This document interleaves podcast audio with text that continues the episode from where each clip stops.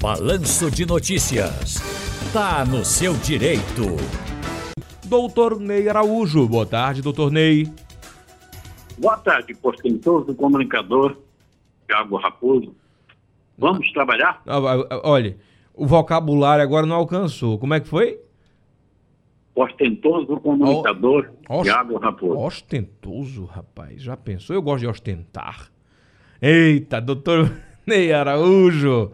É, rapaz, palavras pra gente aprender, né? Pra gente é, é, é melhorar o vocabulário. Isso é importante, hein? Pra todo, todo mundo. A leitura é fundamental. Doutor Ney Araújo. O meu amigo Sérgio de Vitória, nosso ouvinte, pergunta o seguinte: ele deseja boa tarde a todos, muito educado, seu Sérgio, e faz a seguinte questão. É verdade que a partir do dia 13 de janeiro de 2024, ou seja, já passou até, né? Já está valendo que as pessoas que têm diabetes e hérnia de disco podem se aposentar?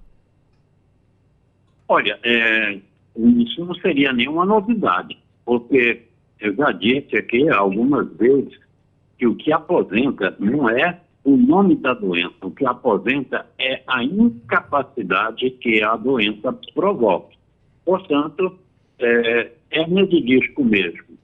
Foi, o ano passado, nesse ano de 2023, um dos principais, ou principal causador de incapacidade dos segurados da Previdência e que tiveram que entrar em gozo de benefício, ou por incapacidade parcial ou por incapacidade total. Por incapacidade parcial, auxílio doença. Por incapacidade total, aposentadoria por invalidez. O mesmo vale para o diabetes, que existem ali vários graus. Tem gente que convive tranquilamente com o diabetes, eh, cuida da alimentação, toma aquele velho glifage que é cedido pelo governo federal e consegue ter vida normal, trabalha Sim. e até gosta, claro, é, né? Você sabe que o, o, diabetes, muitas vezes, ele até mutila, né? Quantas pessoas Sim. já passaram aqui pelo escritório que perderam o dedo, perderam o pé, Vi, perderam até a vista, a própria perna, até a visão, perderam a vista, né? Tudo causado pela diabetes. Então, resposta perfeita do doutor Ney Araújo, aqui para o nosso amigo Sérgio, lá de Vitória de Santo Antão. Seu Sérgio, qualquer doença pode aposentar, vai depender das consequências dela, não é verdade, doutor Ney? Da incapacidade que ela provoca. Perfeitamente. Se ela provocar incapacidade que não permite mais aquela pessoa trabalhar, deverá ser aposentado. E a incapacidade for temporária, né, for parcial, então ela deve conceder, eh, o INSS deve conceder o auxílio doença pelo período é, necessário para que aquela pessoa possa recobrar sua capacidade de trabalho. Vamos à dúvida do ouvinte. Paulo, Paulo está com a gente. Boa tarde, Paulo. Boa tarde, Tiago Raposo. Boa tarde a, todos da Rádio Jornal. Meu nome é Paulo do IPCEP.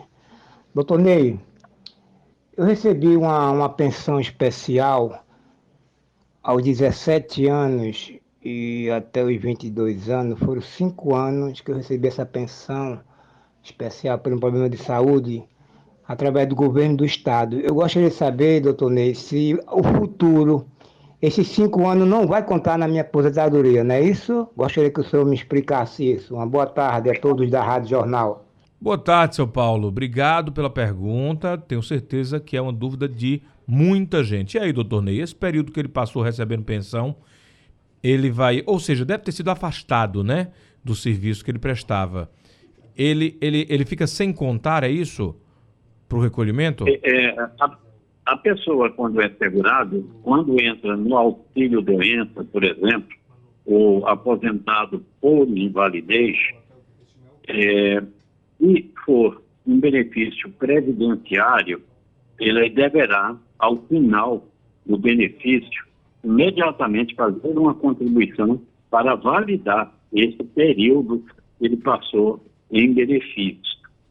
Se for um benefício de auxílio acidentário, uma aposentadoria por invalidez acidentária, independente de haver essa contribuição no final para validar esse período, ele vai ser contado. Então, é preciso de, primeiro, verificar essa diferenciação. ter um benefício previdenciário ou acidentário. Entendi. Então é interessante o seu Paulo procurar o advogado de confiança que entenda do assunto, assim como o doutor Ney entende bastante. Tem mais um ouvinte aqui com a gente, olha, Dona Célia. Pois não, Dona Célia? Boa tarde, Raposo. Boa Meu tarde. nome é Célia, moro em Paulista. Eu tenho 19 anos de contribuição e 62 e vou fazer 62 anos em maio. Eu gostaria de saber com o doutor Ney Araújo se eu já posso dar entrada na minha aposentadoria.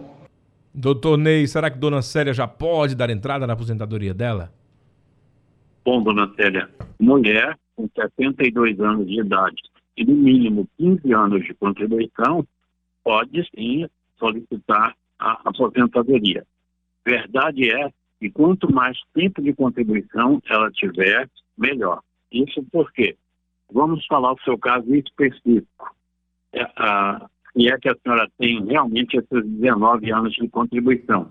Precisa ser checado, porque é, pode haver lá inconsistências, pode haver exigência, e não vai contar esses 19 anos. Então, pode haver a negativa da sua aposentadoria ou ela pode ser concedida com um valor menor. Como deverá ser calculada essa sua aposentadoria? Devem ter tomadas as contribuições efetuadas de julho de 94 até a data do seu pedido de aposentadoria, o 100% dessa, fazer a média.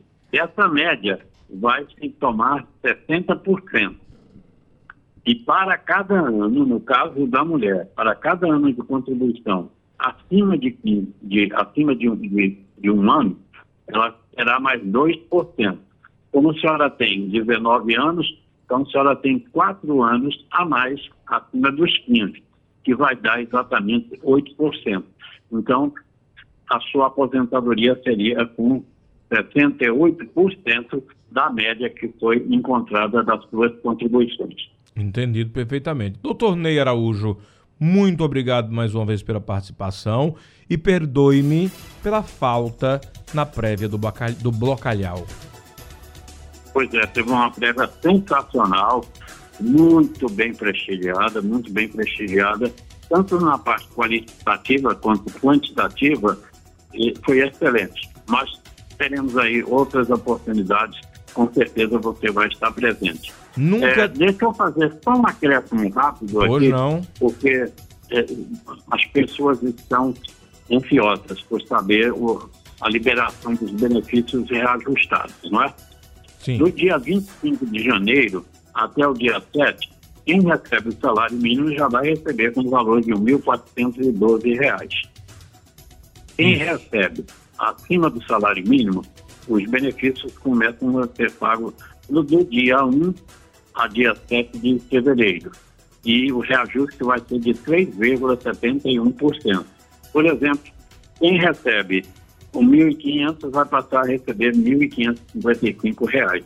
Quem recebe R$ 2.000 vai passar a receber 2.074 reais. E assim sucessivamente. É, o aumento do salário mínimo, ele é bem mais consistente que o aumento da aposentadoria de fato, né, doutor Ney? O salário mínimo foi de 6,97%. O dobro. Os benefícios vão ser reajustados somente com o INPC, que foi de 3,71%. É, aí como disse um conhecido meu, sabe, disse pra mim essa semana, segunda-feira, um conhecido meu, ele disse que se aposentou com 20 salários mínimos, né, e hoje só ganha 5. É, é, principalmente com essa política de ganho né, real do salário mínimo, que o salário mínimo teve um ganho real de 3%. Foi justamente o PIB de 2022. Então, quanto maior o PIB, maior o ganho real da, do, do salário mínimo. Isso é importante, porque quanto maior for o salário mínimo, há eh, também ele forja para que os pisos né, salariais sejam também maiores. É, mas podiam dar um gásinho a mais também, né, no aumento do aposentado, porque, afinal de contas, somos todos iguais. Um abraço, doutor Ney, Um abraço e até a próxima, se Deus quiser. se Deus quiser.